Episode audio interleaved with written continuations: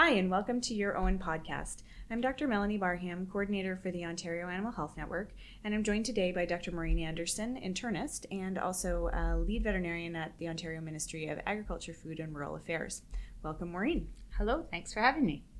Um, so, we're going to jump right into some questions about rabies. We've done a few of these before, but we thought it was time for an update because things have changed and we've got some, I mean, we had more cases. Um, so, what's this current status of rabies in Ontario?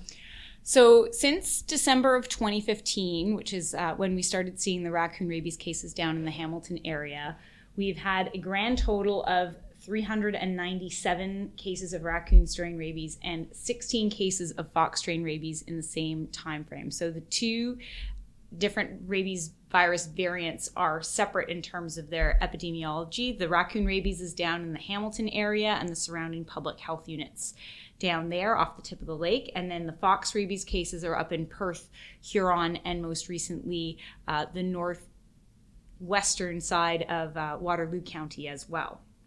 Uh, but the good news is is that the terrestrial rabies cases uh, in terms of the raccoon rabies are actually trending down. So in 2016, which was the first full year of the outbreak, we had 255 cases, primarily in raccoons and skunks.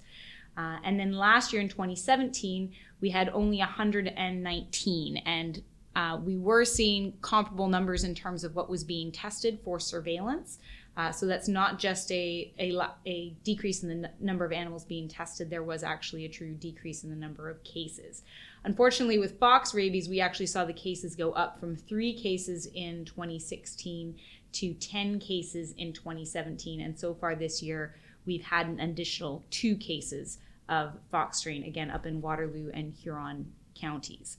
And of course, you have to remember that the risk of bat rabies remains pretty much constant and pretty uniform across the province. So, about uh, three, two to three percent of the bats that we test uh, come back positive. So it's always a risk when it comes to bats, unfortunately, that uh, they may be carrying rabies as well, and that applies anywhere in the province. Right. So even even though the cases case numbers are dropping, that doesn't mm-hmm. mean lay off the rabies vaccination.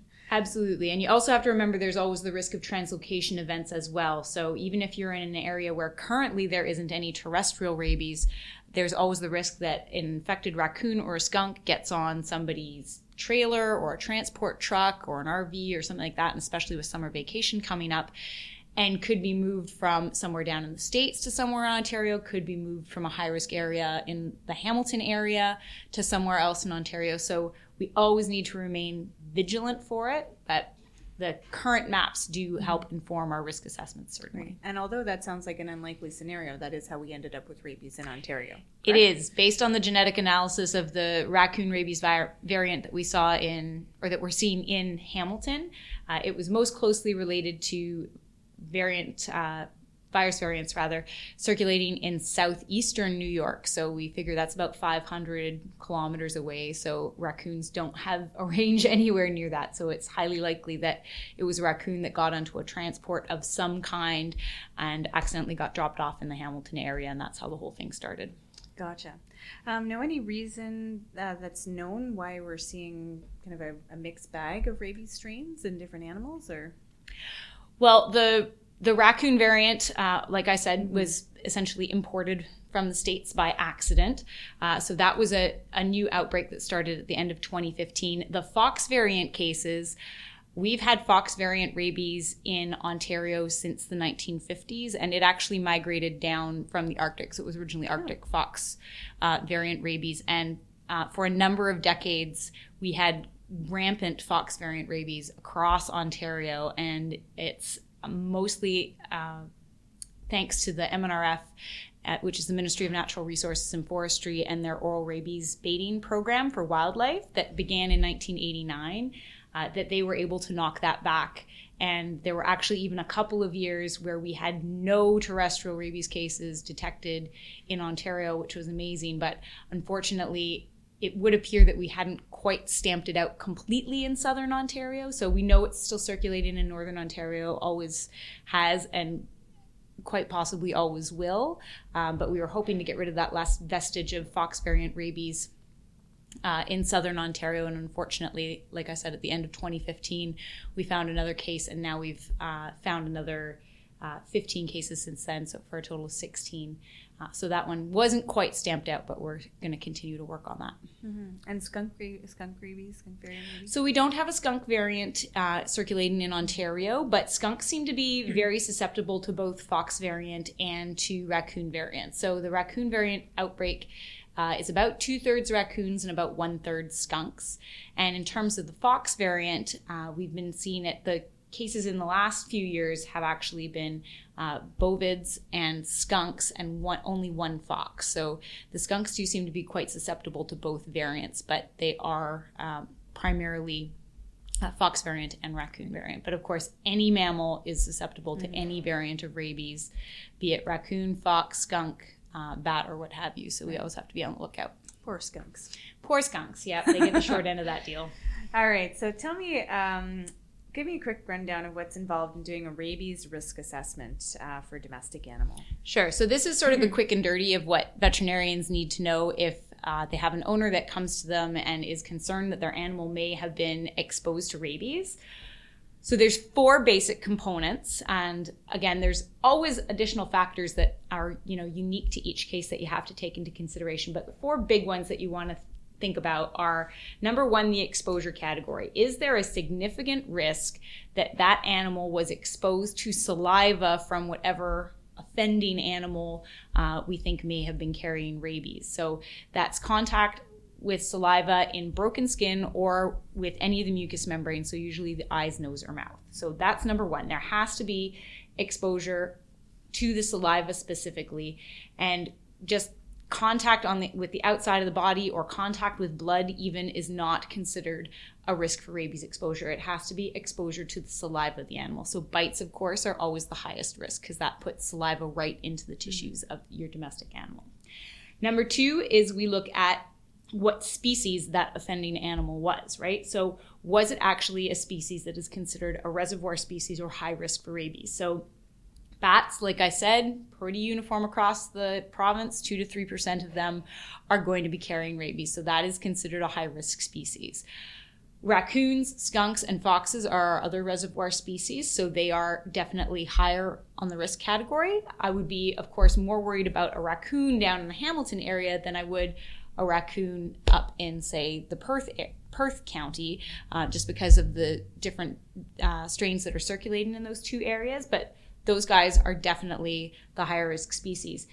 We do also have a number of species that are considered low risk, and the one we get called about a lot is coyotes. Mm. So, coyotes getting into fights with dogs, coyotes that try to make off with little dogs, unfortunately, is a, a relatively frequent occurrence. For whatever reason, even when we had really rampant fox variant rabies in Ontario, coyotes were very, very rarely seen with rabies. So they are mammals, they are susceptible, but for whatever reason, be it the way the coyotes interact with the reservoir species or, or genetic uh, variability and so on and so forth, they do not seem to be terribly susceptible to the variants that we have um, circulating in Ontario, and we, we do not see a lot of rabies in coyotes. So a coyote attack is considered low risk for rabies unless the coyote was truly doing something that we would consider abnormal. If it was acting like a normal coyote, it is considered fairly low risk. Also, probably hard to track them afterwards and get them. It can be, yeah. yeah. I mean, there are occasionally dogs that um, get the better of the coyote, and then there is sometimes a coyote available for testing. Right. But yeah, for the most part, the coyotes um, manage to escape scenarios like that. Okay. Um, other low risk species that we sometimes hear about possums, groundhogs, both can be very aggressive, both considered very low risk, unless, like I said, they're actually doing something abnormal. Okay. And then the next thing to think about so we've got exposure category, we've got species of the offending animal, and then we've got the local epidemiology. And that's when you want to pull out the map, mm-hmm. right? The so the map, map that yep. the map that's showing where the cases are occurring in Ontario. So remembering that again, bat risk is pretty uniform across the province. But if you're down in the Hamilton area and the surround, it's going to be much higher risk than if you're say out in the Peterborough area mm-hmm. where we don't have we don't have risk of raccoons coming across the border um, we don't have any known circulating terrestrial rabies again there's always the possibility of a translocation event but that would be considered a lower risk area and again going up to uh, say Perth County, I'm much less worried about a raccoon up there than I am about a fox or a skunk because of the variant that is circulating there. So, and border areas again with New York State, we know there is a lot of raccoon rabies circulating in New York State, despite best efforts to bait the border areas. So we have to be a little bit more leery of it in areas like, for example, Prescott, where that's um, the area where we had the last outbreak of raccoon rabies in Ontario back in 1999 to 2005, because some raccoons got across the border and, and started infecting the wildlife there. Gotcha. And then the last one is actually the behavior of the offending animal itself. So we do consider whether or not that animal was doing something abnormal at the time. If it was acting abnormal, that definitely does increase the risk that it was actually carrying rabies. It doesn't necessarily mean that if it was acting abnormal, it, it must have rabies because there are other diseases, there's distemper, and any number of other things that could cause an animal to act in an unusual way that we may or may not be aware of.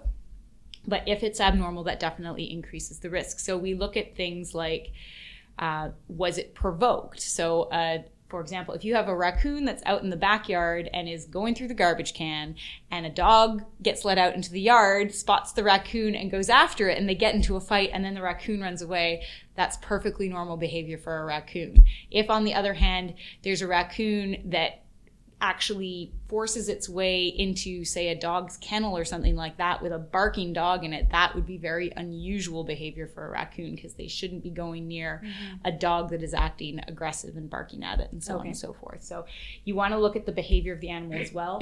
Particularly in the spring, we have to remember that even though these are nocturnal animals, sometimes they will come out at unusual times of day if they're looking for mates, if they're looking for food. It's been a long, hard winter for some of them. Um, they'll come out during the day when it's a little bit warm, warmer. They'll come out if they're disturbed. So if a dog has, you know, chased a raccoon or a skunk out from its den or its hiding spot, you will sometimes see them out during the day. It is it is unusual in that sense, but that in and of itself does not necessarily mean the animal is neurological. So we have to take all those things into account. So if you go through this risk assessment when you're presented with something and based on all of these factors and any other extenuating circumstances, as a veterinarian, you're able to say, no, this is low risk for rabies transmission. Remember, you don't need to call low risk scenarios into OMAFRA. Okay. Right? So if it's low risk and you are comfortable with it, it doesn't need to be called in. But if there's ever a scenario where you're a little bit unsure, or maybe there's some circumstances that that make it a little bit unusual and you just want to check with somebody or if you actually do have a scenario that you're fairly convinced is high risk and either uh, the offending animal needs to be tested or the at risk animal, the domestic animal, may need to be confined because it could potentially actually go on to develop rabies, mm-hmm. then by all means, yes, we do want veterinarians to contact us through our Agricultural Information Contact Center.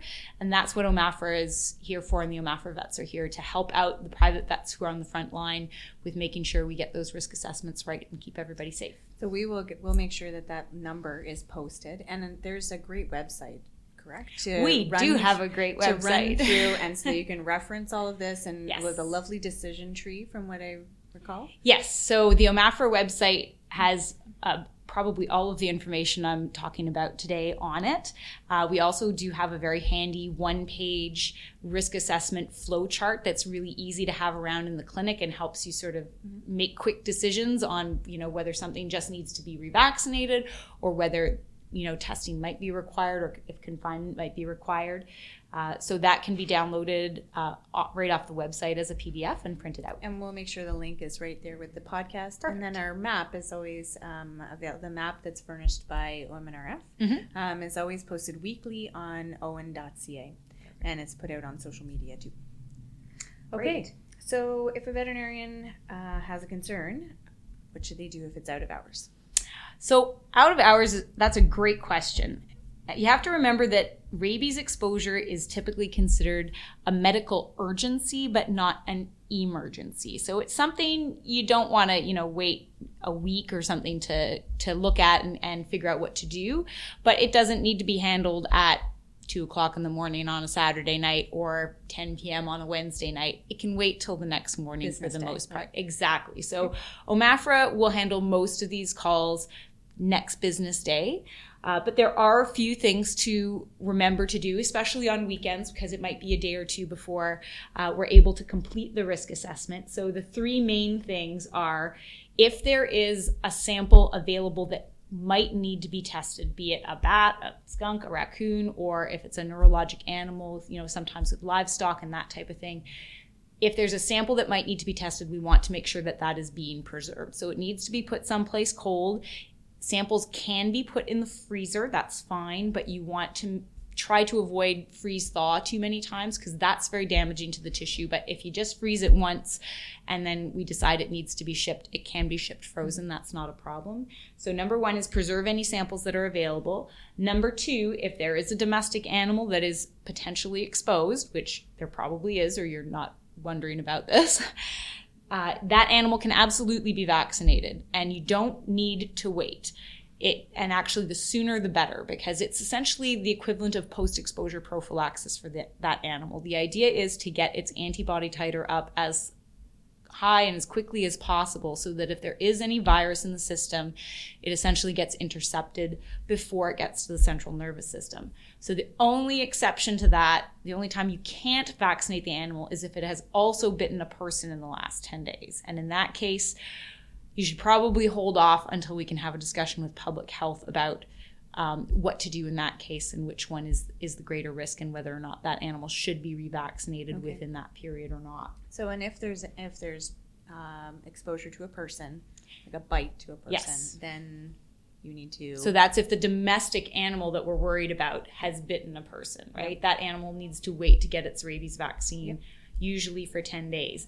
If the scenario has a person who has been bitten by the offending animal, so say a dog gets into a fight with a raccoon and the owner tries to break it up, and in the process, the owner also gets exposed to the raccoon, you want to make sure that you refer that person to the public health unit right away. And every public health unit has a 24 hour contact number. They can be reached anytime, including weekends. And if they do consider it to be a very high risk scenario for the person, they can sometimes get uh, post exposure prophylaxis for the person initiated right away on the weekend, and they don't need to wait until the next morning. Well, they wouldn't need to necessarily wait until Monday morning. They would certainly wait until the next morning. They're not going to do it in the middle of the night. Probably right? not, yeah. So okay, and then if the but if the offending animal bites the domestic animal, Yes. and the domestic animal bites the person, that's when you have to wait potentially. wait on vaccinating. Wait on But vaccinating. then, do you call public health right away?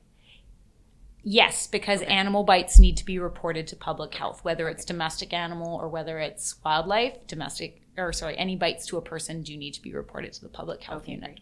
All right, excellent. Um, so that's what veterinarians should do. If you're a pet owner and you happen to be listening to this, uh, what should you do if you have a concern?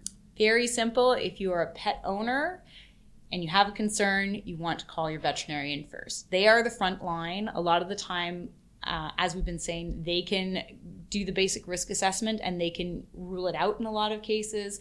Or if it is a risk, they can make sure that your animal gets its vaccine as soon as possible and then the vet will work with OMAFRA in order to get anything tested or um, to provide recommendations for confinement or whatever is needed. So, pet owners, very simple, night or day, call your veterinarian. Okay, great. Is there anything else you want to remind people?